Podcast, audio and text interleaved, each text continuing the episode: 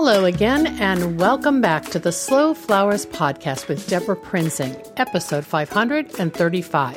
This is the weekly podcast about slow flowers and the people who grow and design with them. It's all about making a conscious choice, and I invite you to join the conversation and the creative community as we discuss the vital topics of saving our domestic flower farms and supporting a floral industry that relies on a safe, seasonal, and local supply of flowers and foliage. This show is brought to you by Slow Flowers dot com, the free online directory to more than eight hundred eighty florists, shops, and studios who design with local, seasonal, and sustainable flowers, and to the farms that grow those blooms. It's the conscious choice for buying and sending flowers. And thank you to our lead sponsor for twenty twenty-one, Farmgirl Flowers. Farmgirl Flowers delivers iconic burlap wrap bouquets and lush, abundant arrangements to customers across the U S, supporting more than twenty U S flower farms by purchasing more than nine million dollars of U S-grown, fresh, and seasonal flowers and foliage annually. Discover more at farm girl flowers dot com. And thanks to the Association of Specialty Cut Flower Growers, formed in nineteen eighty-eight, A S C F G was created to educate, unite, and support commercial cut flower growers. Its mission is to help growers produce high-quality floral material and to foster and promote the local availability of that product. Learn more at A S C F G dot org. Thanks so much for joining us today. It's so great. We're in the beginning of December, and it's time to put away all our pumpkin and harvest decor and think about the floral palette for our winter holidays. That said, I'm so happy to introduce you to Lori Polisky of Flori, a Slow Flowers member whose design studio is based in Woodinville, Washington, outside of Seattle. Lori is one of thirty-seven creatives featured in my book, Where We Bloom, published by Bloom Imprint this past spring. In fact, her studio is the first to be featured in the opening pages of the book in a six-page story titled Modern Homestead, a horse barn converted with function and beauty in mind. Lori's narrative shares her path to flowers, including the story of forming her business in two thousand seventeen, choosing the studio name Flori from the Latin florus, which means flower, and rhymes with her name. You'll want to check it out, and you can order Where We Bloom from our website at bloom imprint dot com or at the mercantile at slow flowers society dot com. After the book's publication, the editors of Cottage Journal asked Slow Flowers to create a holiday decor-themed story featuring some of the creative spaces in the book. Lori transformed the exterior of her rustic horse barn with blue-gray shingles and a whimsical striped awning with holiday greenery, wintry props, and red accents. You can find the story called Seasonal Garden Settings in Cottage Journal's Christmas Cottage issue on newsstands now. And I'll share a link to the P D F in today's show notes so you can download it and read it for free. Lori agreed to join me and not only share more about her floral enterprise today, but to teach us how she makes one hundred percent compostable wreaths. A former teacher, she prepared for our conversation by listing all the specific conifer varieties and sources she planned to use.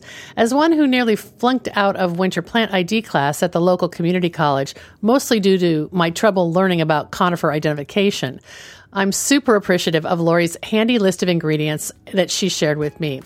You can find that, along with photos of Lori's finished wreaths, in today's show notes for episode five thirty-five at debra prinzing dot com. Right now, let's jump right in and meet Lori Polisky.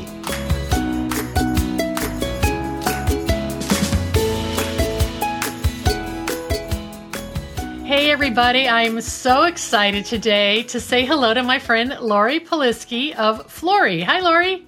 Hi, Debra. Thanks for having me. Oh, absolutely. And thanks for uh, jumping on this split screen so we can see your studio and what you're doing. This is so fitting because this episode is launching on December first. We're all in the, like, we've had the Thanksgiving hangover behind us and we're all in the mood for the holidays. Um, and you agreed to let us see your studio and do a little design work. So before we get started, I'd love to have you tell people a little bit about Flori, where you're located, and what, what are the facets of your business. Uh, perfect. So Flori is a rustic um, studio florist located in Woodinville, Washington, which is about thirty minutes um, northeast of Seattle. And I am in a horse barn right now that I have uh, partially remodeled. My space is about twelve by twenty-four. And I do um, weddings and events. I used to do workshops, and I hope to do so again. And um, I, d- I did daily deliveries. I'm not doing that so much anymore. And then I have a couple subscriptions with realtors for a gift when someone buys a home. And I really want to go into eco-friendly uh, celebration of life, because I think that's important. That's one area of floristry that is heavily um, uh, not eco-friendly. Yeah, yeah. Let's talk about that before we wrap up, because uh, I do think that's sort of a new chapter that will really be important mm. for uh, starting a dialogue. Um, well, you and I met, I think when you joined Slow Flowers, we have in the Seattle market, we've got lots of mutual friends in the, our floral peeps. Um, and I am so excited that you um, agreed to be in our fabulous new book that came out earlier this year, Where We Bloom. So if anybody is uh, curious how how to learn more about Lori, pick up this book. You mm-hmm. can order it from Bloom Imprint or the Slow Flowers uh, Mercantile at slow flowers society dot com. And you are the first profile in the book. And I know that wasn't your plan. Was not my plan. But Robin Avni, our art director, fell in love with this photo, um, Lori, of you in the, you said you were in a horse barn. You're up in the loft there, right?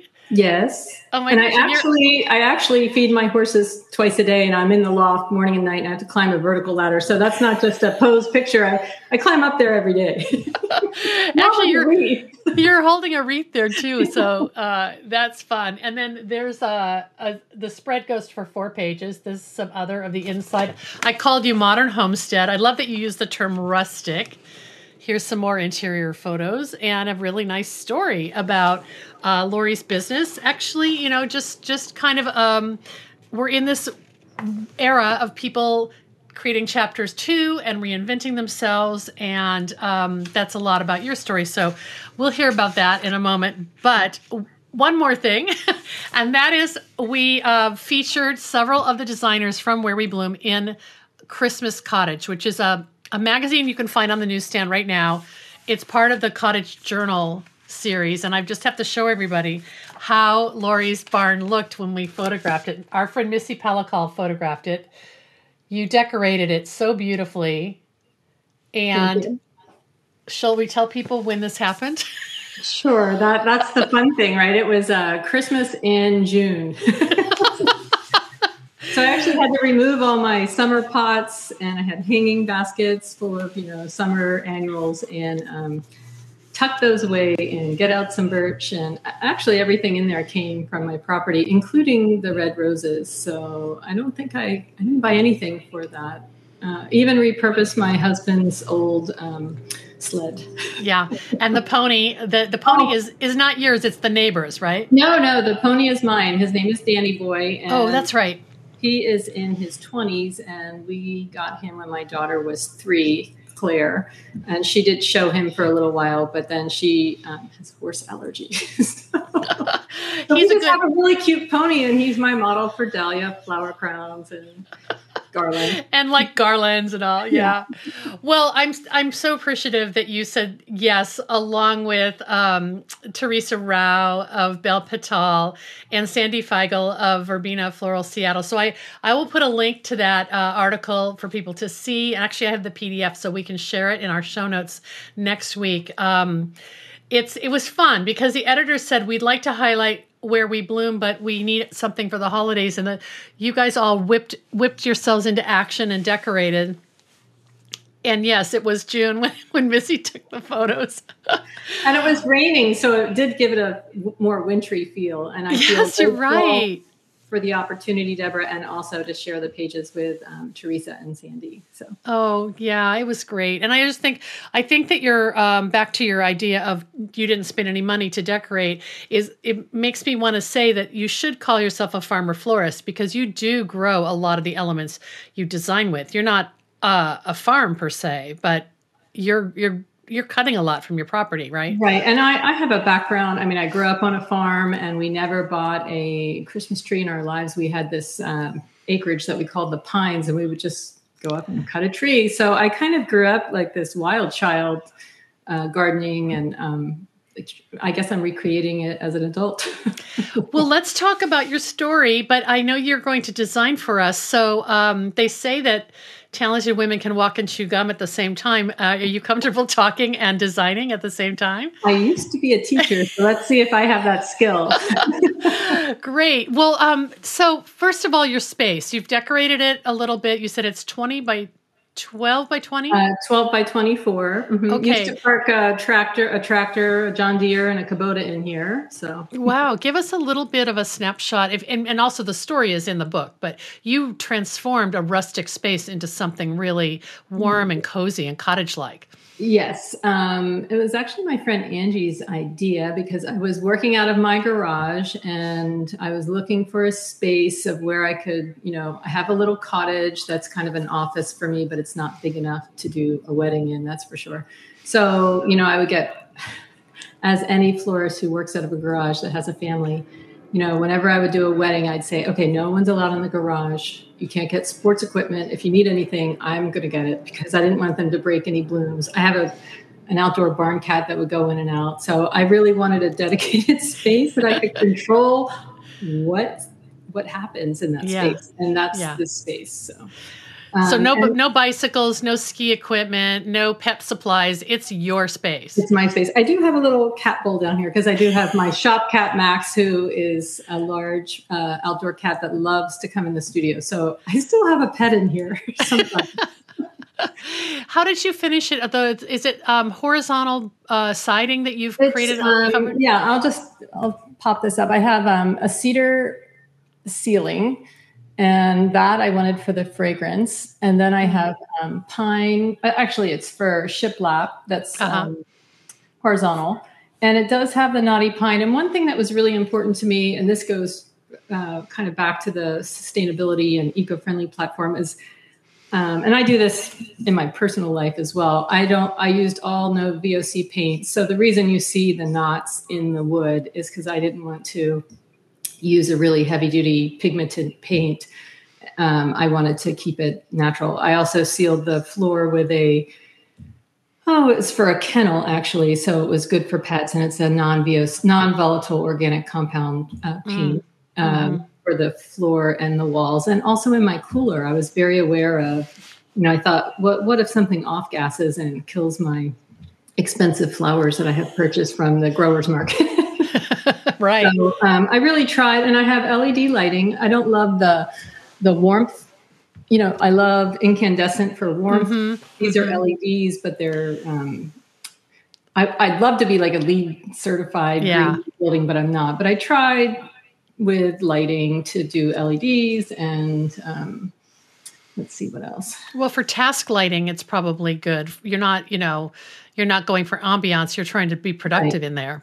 Right. And I do have, um, I have electric heat, and it's noisy, so I don't have it on right now. But honestly, florists work in the cold. I mean, when I'm working with evergreens, I don't want the heat blasting. Right. So, uh, right. Most people who come in here want to turn the heat on. And I'm like, what? It's fine. I, you've acclimated. Oh, and then I have, um, I didn't feel like the expense was too great to put in plumbing for a bathroom, but for workshops, I really wanted to have a bathroom. So I have an incinerator toilet that is not a composting toilet, but an incinerator toilet. So incinerate, you can kind of take it from there. Okay. Um, but it, it, you know, it works fine. I've had some people say, you know, I'll wait till I go home. But, but I you, have a small bathroom, and I have really beautiful wallpaper in there. I tried to make it pretty, even though it's kind of like glamping. Yeah. Oh my gosh. It's it's so elegant, and that kind of fits your style. When you described Flori as a rustic uh, flower studio, I thought, is it rustic? It's elegant and rustic, maybe. Well, you have you know. a polish to what you do. I, and I wanted um, I wanted everything pretty neutral. I have a uh, let's see if I can show you the beam here. Um, whoops. Oh, I have baskets up there. Can you see that beam? Yeah, mm-hmm. That's, that big, that's actually beam. A big support beam that was built, you know, when the barn was built twenty-five years ago. So it's not, it's not vintage, but it's definitely um, original. Yeah, yeah, it's original. I've always been, I always mean to go up and like kind of clean it up a little bit, but it, I like, cause I can hammer things into it and hang baskets and dried flowers. So, um, what was I going to say? Yeah. Oh, um, I wanted everything neutral. So any of the art I have is pretty neutral. I have these kind of relief metal paintings that, um, let's see if you can see that. That's, mm-hmm. that's yeah. just neutral gray. And then I have a white one over there between. So, and I can pop those on and off. They're lightweight. So if I want to, you know, um, hang, hang something else hang or something whatever. Else. I yeah. do have, when I did a styled shoot, I do have some photographs from the styled mm-hmm. shoot up. And those are those mixed tiles, so I can just pop them on and off as I want.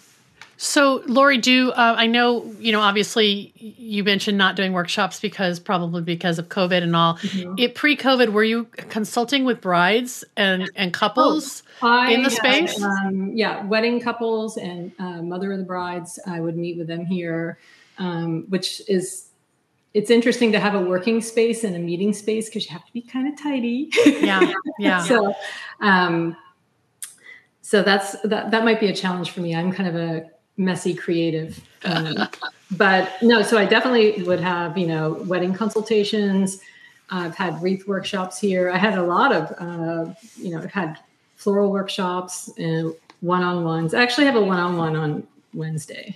Oh, that's so, um, that's. So nice. I'm still doing it, but on a much smaller scale right now. Yeah, it's nice. I have a patio out of the French doors, and I have an awning. So in the spring and summer, I can have um, outdoor workshops. So that is something that I hope to do in the spring. Good. Yeah. yeah. I, the, the striped awning is such a beautiful contrast to that beautiful blue-gray stain on the outside of the barn. So uh, that's why it, that's why the art directors love it for photography.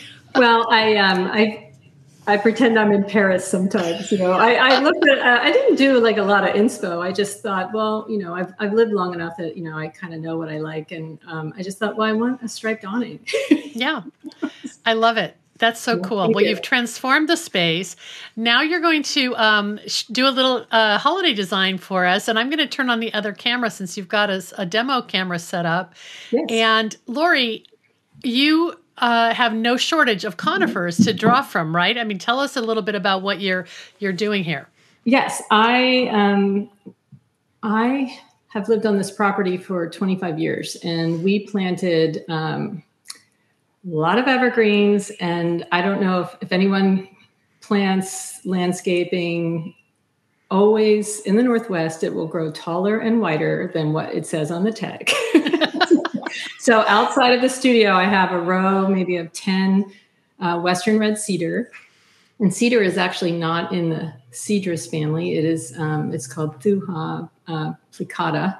Sounds like chicken piccata to me, but, um, and it's, uh, So I have a lot of Western red cedar. I have it on the driveway. Actually, along our drive, uh, on our street, I planted a native garden. So I was really into um, uh, red maple, vine maple, and uh, the Western red cedar. I did a dwarf variety and some huckleberry and ferns and things like that. Because I, I think, well, if I give the deer and the wildlife a place to go, maybe they'll leave my roses alone. Right, right. And that's so maybe I, their, their natural foraging uh a diet anyway, or the native yeah. native plants in the Northwest. So let me just show you. So I, I did just cut all of these yesterday, not realizing it wasn't going to rain today. So I was out in that lovely rain yesterday, but I don't mind it. That's one of the things I love about this job is I'm outside, I'm cutting, any weather, snow. It's good for rain. Your skin. I always tell myself yeah. that at least. So this is, um, you know, Western, Western red cedar is pretty lacy. Yeah. And one side like is a fan. Green. Yeah, one side is bright green and then one side is darker. So I often will layer them like that just to give a di- little bit different uh, hue. And then I have a lot of, um, this is called a Leyland cypress, and it's actually a natural hybrid that the parents are a Nutka cypress and a Monterey cypress that are both native to the United States. But I think in the seventeen hundreds, somebody from Liverpool named C J. Leyland went to Wales and planted them next to each other, and he got the Leyland cypress. And they are a fast-growing tree that people use as a hedge, but they will don't plant them where you want sun. You want They're like the sun. Bamboo of the conifer world, aren't they? Yes, but I kind of like them for the um, you know, it looks like a, it's pretty flat and it's a, it's more elongated than the cedar. Like if you put them side by side, you can mm. see mm-hmm. the um, needles. The needle sprays yeah. are longer, and yeah. they, um, they're kind of a, a, a blue gray that I like. So I have a lot of that, and then Douglas fir. Mm-hmm. Um, and I, you know, it can get really long and branchy, but I like the kind of tips where it has little cones. And one side is a kind of a grayish green, and then it's a darker green. So I often layer these. For people that, you know, might see a traditional wreath at um, a hardware store or grocery store, they often use um, noble or grand fir, and those are really dense and puffy. I don't have that, so I tend to cut more of the evergreens I have, and I layer them. Um, this is something I bought from Tosh, Tosh's farm in Snohomish. He's a, a kind of a foliage farmer in the area, and he has five acres, and this is an Austrian pine, and I just like the texture. I just use this as an accent, not for the base. And then um, everybody knows these, the Arborvitae, the, or Pyramidalis, uh, emerald green, but it's actually got a nice little short branch quality, and it's puffy. And so Very I textural. Put, yeah, I put this on top. So I'll show you how I kind of made a bundle. Oh, and then Um, I also bought this from Tosh. This is a um, incense cedar, and this is native to California and Oregon and down into Mexico. And I love it because it has little gold tips. So one of the, sometimes I choose a palette for my wreaths, for seasonal wreaths, and I've chosen um, magnolia. I'm going to use magnolia leaves. Oh, wonderful. So those, with this that, yeah. Because I kind of, it, it's been so dark and dreary in November, and I just need I need golden light, so I yes. decided to do warm rich tones instead of blues. I love last it. year I did blue cypress and blue ice and a lot of blue tones, but this year I'm feeling gold, so I'm using uh, Alaskan willow as well for some uh, branching. Oh, oh I love one it. One more thing. Yeah. Um, this is a lemon cypress that I love just for the fragrance. And, and that's that gives you the golden, a little bit more of a golden line yeah. contrast. So when you see, yeah. I actually made a wreath. Um, if you look at my Instagram, I have a wreath that I made that shows all of these materials for my, I have a little library that my family made for me a couple of years ago, because I love flowers, I love books, and I love horses. So I, I try to combine all those things in my life. so. uh. I just want to, when you say little library, are you talking about in your house or? No, it's actually a, what's called the little free uh, public library. So there's a little free public library movement um, across the United States, maybe in Canada. And it's um, people will build a little, you know, little tiny library with a door. So it protects it from the elements, and they stock it with books. So I'm kind yes. of, a, I'm the librarian on, in my neighborhood. So. And you I take a book it. and leave a book. You don't have to leave a book. You can take as many. I have little kids. It was wonderful during the height of the pandemic, because um, I would have kids show up and say, when are you putting new books in? Oh, I know. I, I know. I thought that's what you were talking about, because I saw that you posted a photo, and I didn't know it was your library. Yeah. Uh, but I love seeing them around neighborhoods, um, kind of like on a mail mailbox post almost. Yeah, it's, a, it's almost like, yeah, a mailbox post. And I love it because um, it kind of, we just had, we have new neighbors that are moving in, and they have young children. We have a lot of, you know, more mature people on our street. And so um, I, mature in age, I should say. Yes. Um, and so I'm excited that the, there's like kids. Little ones. Yeah. I, you do have to check the book stock though, because some people put in books that maybe... need to be edited or censored. I mean, I, I'm not into censorship, but you know, like, content wise. So. I love it. All right, well, so, so this is, what is the size of this wreath base? This is a, so I have a lot of wreath orders this week. Um, one client wants two large wreaths for her door, but then she wants four window wreaths. So this is probably uh, eight inches in diameter, and I have to make, I actually have to make six of these. Um, okay. Within a couple days. All right. Well, thanks for indulging us. So hopefully yeah. you can, this can be one of them that you can check yeah. off your to-do. And if they're going in a window, I like to uh, moss the back of it, because you don't want to see, I use, um, I try to use all natural materials. Mm-hmm. Um, I use grapevine wreaths, and sometimes I make them out of willow. I have a lot of um, red twig dogwood, so I'll try to make them with materials I have, and, um, or I buy them. Um, yeah. But I so will, the- um, moss it on one side, and then I'm using this wax temp twine that I really like. You can also use you know, the traditional method is to use petal wire. And the one tip I'll say to anyone watching is if you haven't made a wreath, you don't want to cut the petal wire and you don't want to cut your twine. You want to keep it continuous because that's how you get the um, taut. Um, sure. So sure. I don't want to be too pedantic, but I'll just show you. I have a whole bunch of um, bundles here that I've made, but I'll show you how I layer. So I, I might it. take, I might do a couple pieces of cedar, and I might do one dark green side, one light green, and then um, let's see. Then I like to put the Doug fir on top, and I might do another little piece of uh, the Leyland cypress. And then I like to flip the Doug fir back and forth, and I'll do that little bit of Pyramidalis. And you get that dimension to uh, yeah. And then the this is Austrian pine, and then I have some cut twine here, and I'll just tie it. I have to tell you, when I'm really pumping out wreaths, last year I made wreaths for the Ballard uh, Seattle Farmers Market, and I was, I was, I had a canopy set up outside because I have a wreath table too, and I, I made so many wreaths last year I don't even know. And I would so you, do it. You've got your method then. Well, I mean, sometimes I'll do them. I'll make it with a wreath table with the prongs, but I generally like hand tied. Mm-hmm. In fact, let me show you this one. This was popular last year at the farmer's market. Oh, beautiful. Oh. It's kind of a half wreath. And yes. I use this dusty blue silk ribbon. And I just put a couple pine cones. So this is an easy wreath for people to make. And the base is just a, uh, a pre-made, just one hundred percent natural grapevine wreath. Grapevine. Mm-hmm. Yeah. And then I use this wax temp cord that I buy from New Age Floral. I love it because, you know, I can't control when somebody buys one of my wreaths, what they're going to do with it. I try, if I have a wire frame and I have paddle wire, to cut it and recycle it or whatever. Yeah. But yeah. most people don't do that. It just yeah. goes right in the garbage. So when I make garlands and wreaths, I'm trying to use this wax hemp because it's one hundred percent compostable. Wow, I love so, it. So let me show you. So I started, you want to tie, secure it onto one side of your wreath here, whether you're using wire or, and you want to go in one direction and you want to alternate. You want to put one bundle on that's kind of straight on the frame, your wreath frame, mm-hmm. and then just wrap it around three times. Oh, beautiful. And then depending on, you. I have a pet peeve about wreaths. I like to see the center.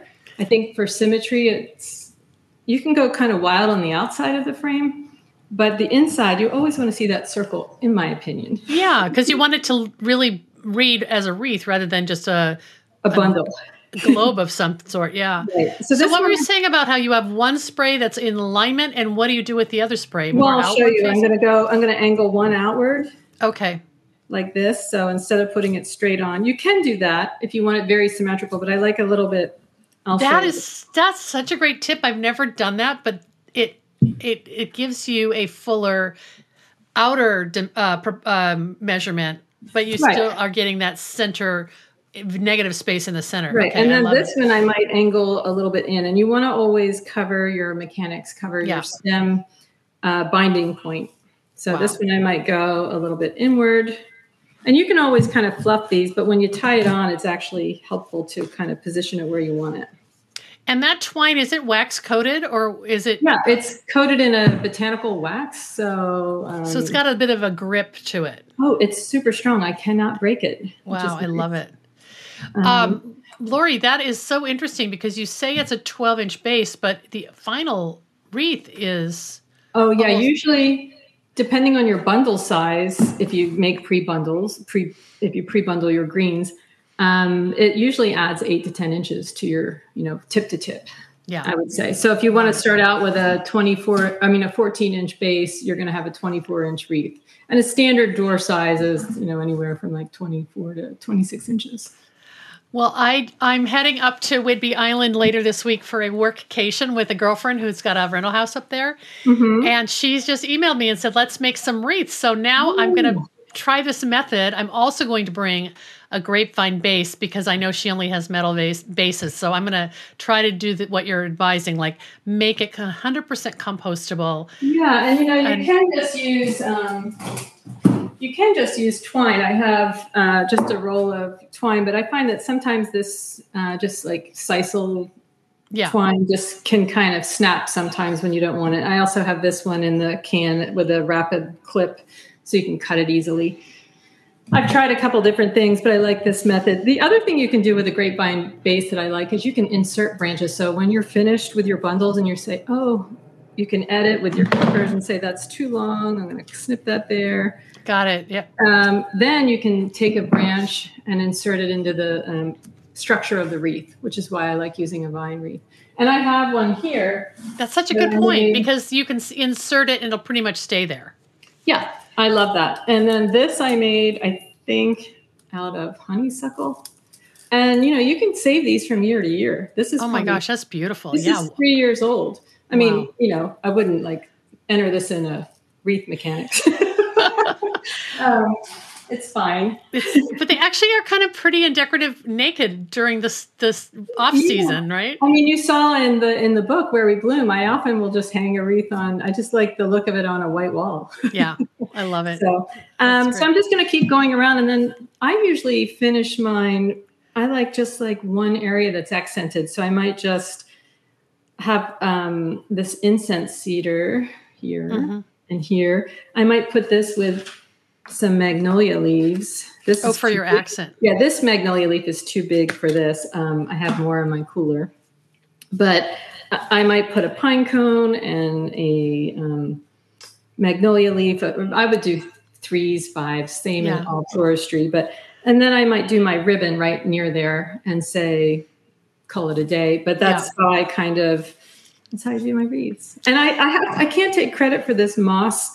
Mossing. This is a very British technique that I learned. I took a wreath online work, uh, wreath workshop with Philippa Craddock. Oh, right. And um, I think she makes gorgeous wreaths. Ma and, Megan and Harry's florist. Yeah. Oh, that's right. Yeah. Yes.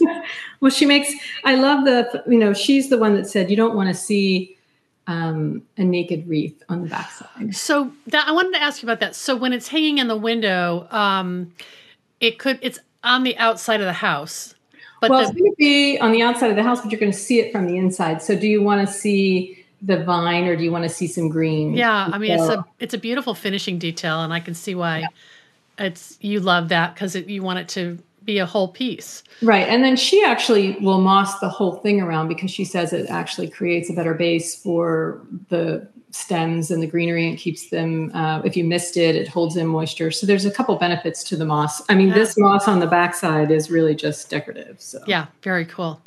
Well, as you're going and finishing up, uh, I want to, I want to talk a little bit more about Flori. Can you, sure. uh, you keep going? People can kind of get the gist of it now, what you're doing, and it'll be fun to see it finished. Um, How old is Flori? When did you actually start the business? Um, I started Flori in May of twenty seventeen. So in May of twenty twenty-two, it'll be five years old, which wow. is hard to believe. And it's, you know, during that time, we've had a pandemic, and I've had a couple, I had a foot and shoulder surgery. So I, I just keep, I guess I would say to anybody starting a small business, just keep, just keep plugging away one, one foot in front of the other. Right. You got to right. roll with, um, roll with whatever, you know, the environment throws at you. Because yeah, I mean, we would never start anything if we wanted to, per, you know, if we waited for the uh, the crystal ball to tell us it was safe, right? Right. And, uh, yeah. So you had obviously a um, prior uh, uh, emphasis in your life. I know you're a mom, and you've you've worked um, in the tech world. What what triggered all this? What what led you well, to to make I, the break? I think it was from when I was growing up on the farm. My mom grew a lot. We had a, we had a well, I'm one of seven, so there were nine people to feed. And we had a, I think we had a half acre garden, and she would plant companion flowers all around, like marigolds and zinnias. And then she loved peonies. So we had a, and I grew up on a really old farm in New Jersey and South Jersey. And so we had, uh, you know, on this, I, I if I could, by that place now, it had, you know, like hundred-year-old rose, climbing roses oh. and lilacs. And I didn't appreciate it as a kid, but now you know, I think about that yellow climbing rose up the side of a barn. Um, You're trying to kind of recreate that uh, image that, that yeah. gives you a sense of home and comfort. Well, and then the other thing is I started doing, I was a, worked as, my odd jobs in college. I waitressed, but I also worked for a florist in Delaware. And and then I worked as a florist when I graduated from college and moved to the Bay Area. So I just was always drawn to it. And then I people would ask me to do their wedding flowers. So I did, you know, when I worked in tech, I did um, my friend Suki's wedding and then my friend Letitia's wedding. And, um, you know, they were definitely very uh, nineties flowers. Um, and I did my brother's wedding. I'm trying to think. So I've always done people's weddings off and on. And then I worked in tech and I, I became a teacher. I have a master's in ed and I worked with kids with autism. And when I had my own family and they, my kids were a little bit older, they're teens now, I thought, well, what do I want to do? Do I want to go back into teaching? Do I want to go into tech? And I thought, you know, I really want to just work with flowers. Oh, I love it. So I love it that you, you've kind of had flowers as a constant in your life. And instead of being like the side hustle, they've, it kind of became the main hustle. Well, um, yeah. And I'm part-time. I mean, I, I, I dream about doing it uh, full-time, you know, maybe full-time retail. And, but um, for now I'm pretty satisfied with my part-time gig, and um, it allows me to be creative, and hopefully people like when I do their weddings, and you know, uh, oh, their wreaths. Amazing. I have, I have wreath orders this week. They like my wreath. They keep ordering every year. So.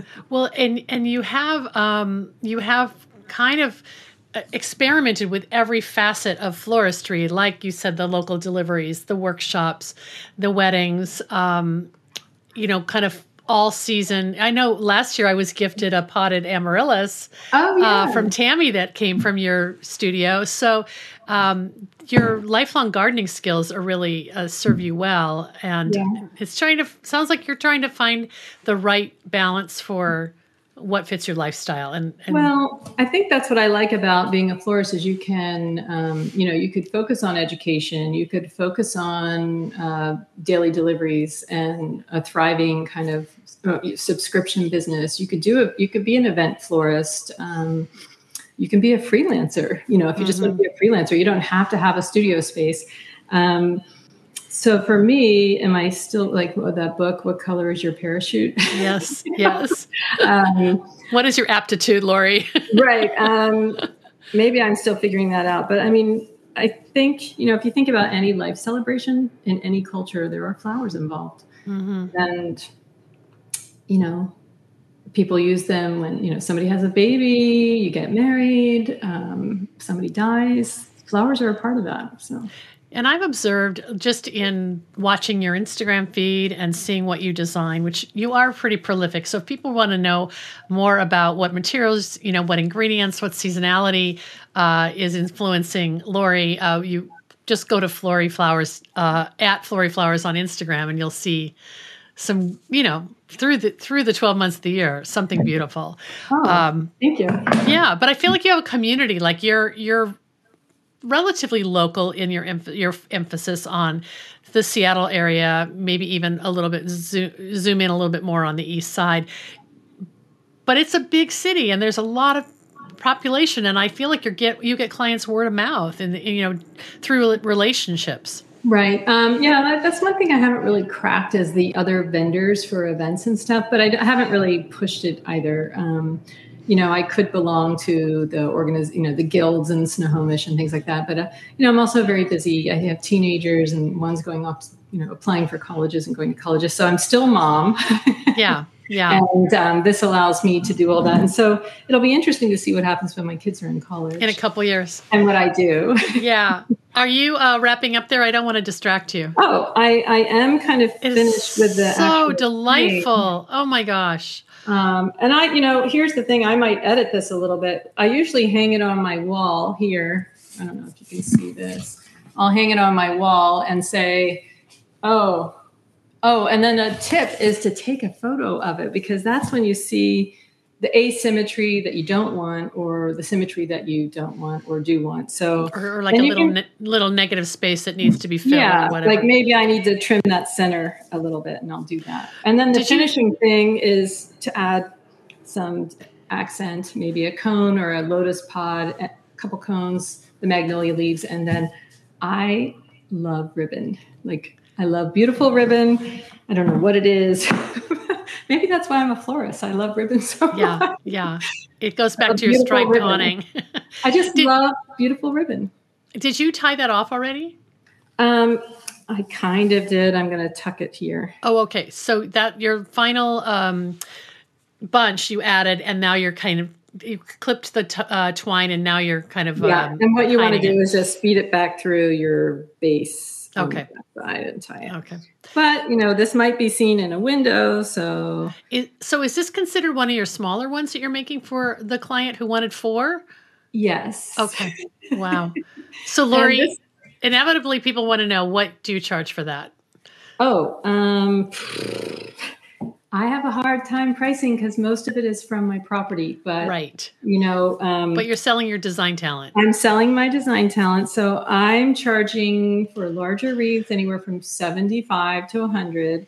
And then my smaller ones, I would probably charge, um, well, depending on if I, ha if I have to purchase materials like the incense cedar and the magnolia, it might be forty-five to fifty for the small okay. ones. So, okay.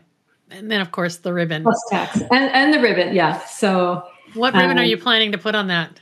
This one, I have these gold ribbons back here. I'm actually going to give people a choice. I, I like to do custom work. I think that's what I like about floristry. So I have a, a double-faced satin. I have a mesh. It depends on if it's going to be undercover. Sure. Um, this is a woven one. I love silk ribbon, but that's not going to hold up outside. So like in my um, my little wreaths on my French doors, I have a cotton red and white striped ribbon. So oh. cotton holds up. Polyester. Um, if I could have all silk and velvet, I would. But yeah, if you have a wreath outside and you don't have um, a porch or a cover, you can't do that. So. Yeah, you you kiss it goodbye. For this one, um, for these, what I I showed it with this ribbon um, on the and on your library. Yeah, and she liked this. It's uh, kind of a muted soft gold. Yeah, it's beautiful. So it, it actually matches the the little. Um, tips of the incense cedar. Perfectly. That's wonderful. That's wonderful. So. I love it. Well, we'll, um, we're going to, uh, maybe get a few photos of this once it's hanging too. And yeah. I'll, I'll put them in the show notes, uh, when we run I'll just the, yeah, when we run the audio of this. Before we wrap up though, I do want to hear about your ideas for, um, sustainability in the, Um, you called it celebrations of life. So basically a funeral alternative, right? Right. And the reason that came up is I had a, um, my dad's first cousin died, and I called the florist that we had used for our rehearsal dinner back East. And I said, I don't want foam. Whatever you do, do not put it in Oasis foam. And this is not to bash florists who use foam. My whole thing, because I think I come from it as an educator, is to tell people, here's not what you should do, but here's here's the possibility of what you can do. Mm-hmm. And there's a really great product called um, Agra-Wool that was developed in the Netherlands. And I buy that from New Age Floral as well. And it's made uh, from basalt rock, and it's one hundred percent compostable. You do have to soak it longer than traditional foam, and some really fragile stems might not pierce it. So I pre-drill it or poke it with a skewer if I sure, have to. something something more fun. But, you like know, a... I have somebody that's picking up an arrangement on Friday, and she's actually flying to Hawaii with it. She wants a holiday centerpiece, so I'm using Agra-Wool so that it doesn't slosh all over when she's traveling with it, because that's, you know, the best thing in my opinion for flowers is just to have water to uptake.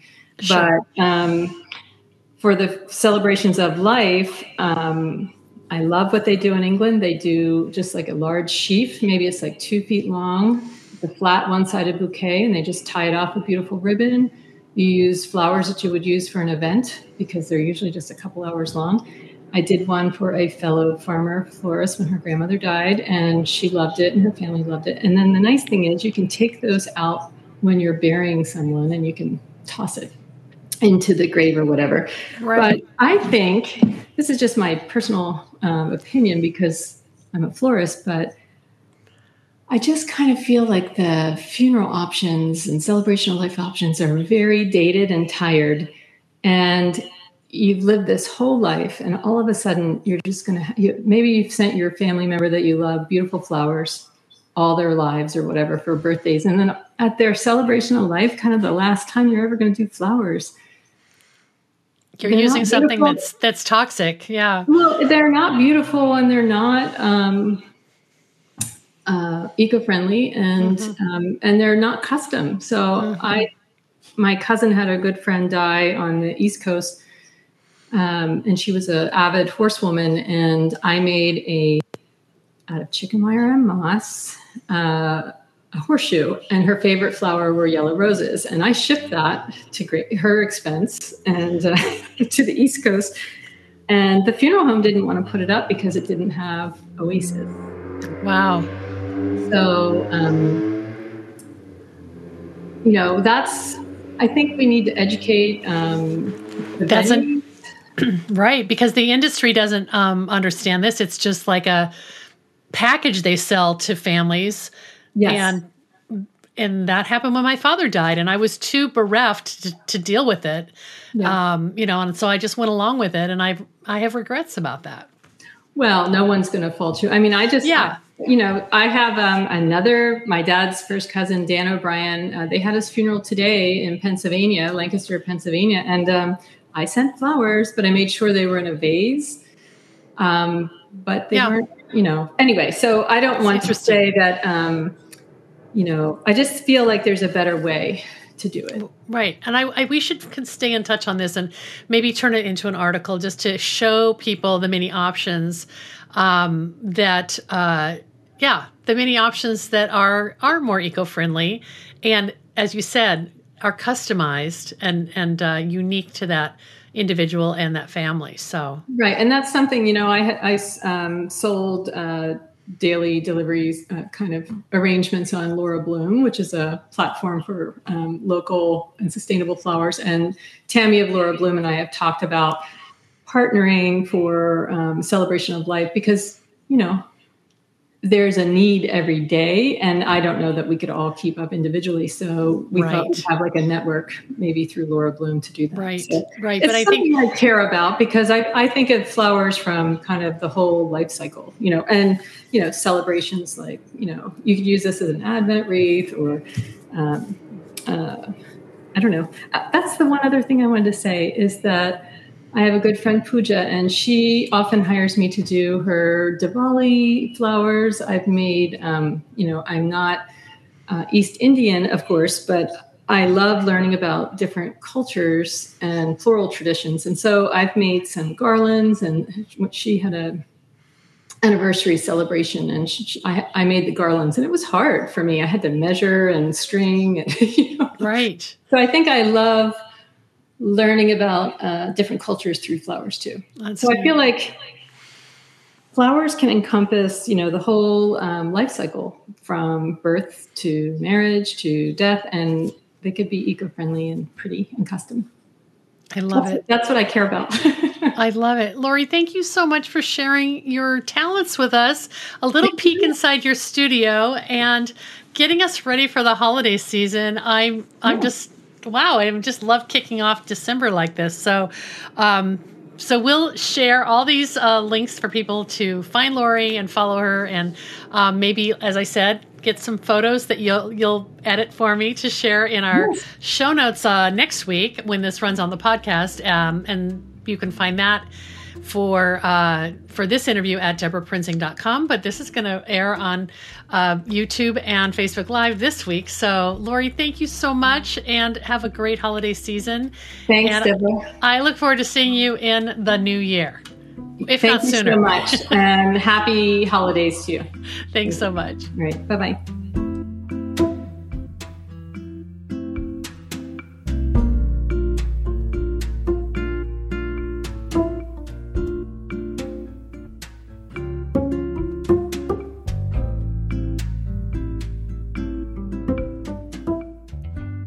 That was so informative and inspiring. I used all of Lori's wreath-making tips and methods this past weekend, starting with some repurposed grapevine wreath bases and hemp twine. The base greenery was formed by Douglas fir branches down from a recent storm. And since I spent several days on a Whidbey Island workcation last week, I'm so fortunate to arrange to purchase some beautiful novelty greens and broadleaf evergreen branches from Pam Ulig of Sunshine Farm.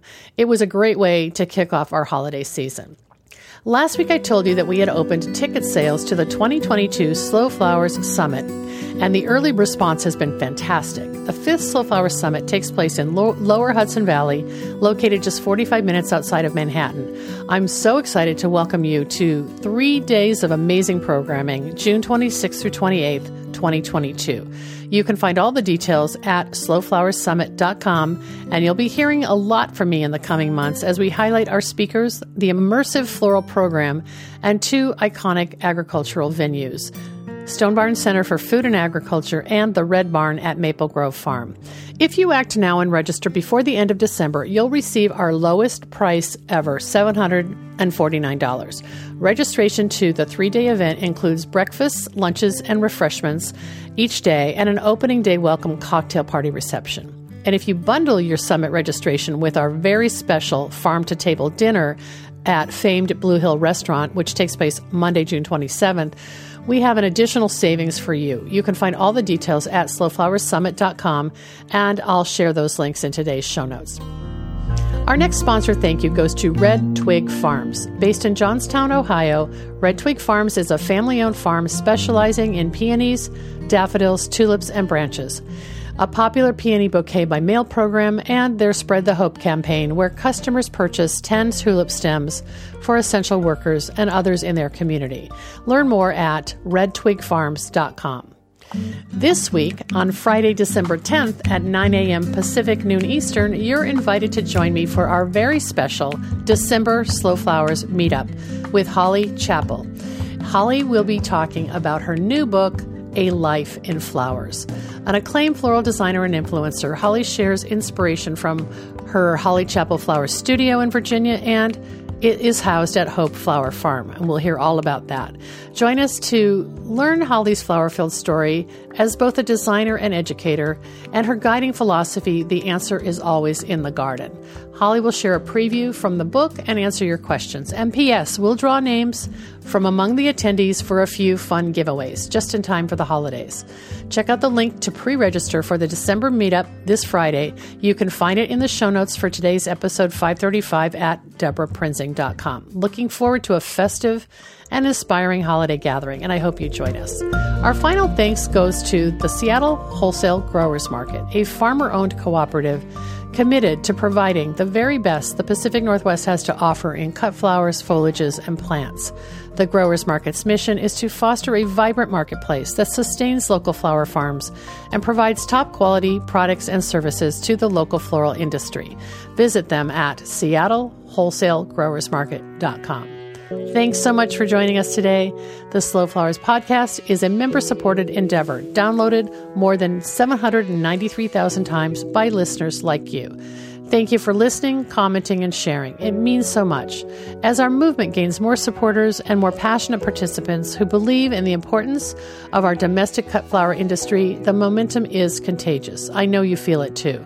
If you're new to our weekly show and our long-running podcast, check out all of our resources at slow flowers society dot com and consider making a donation to sustain Slow Flowers' ongoing advocacy, education, and outreach activities. You can find the donate button in the column to the right at debra prinzing dot com. I'm Debra Prinzing, host and producer of The Slow Flowers Show and The Slow Flowers Podcast. Next week, you're invited to join me in putting more slow flowers on the table, one stem, one vase at a time. The content and opinions expressed here are either mine alone or those of my guests alone, independent of any podcast sponsor or person, company, or organization. The Slow Flowers podcast is engineered and edited by Andrew Brenlin. You can learn more about Andrew's work at sound body movement dot com.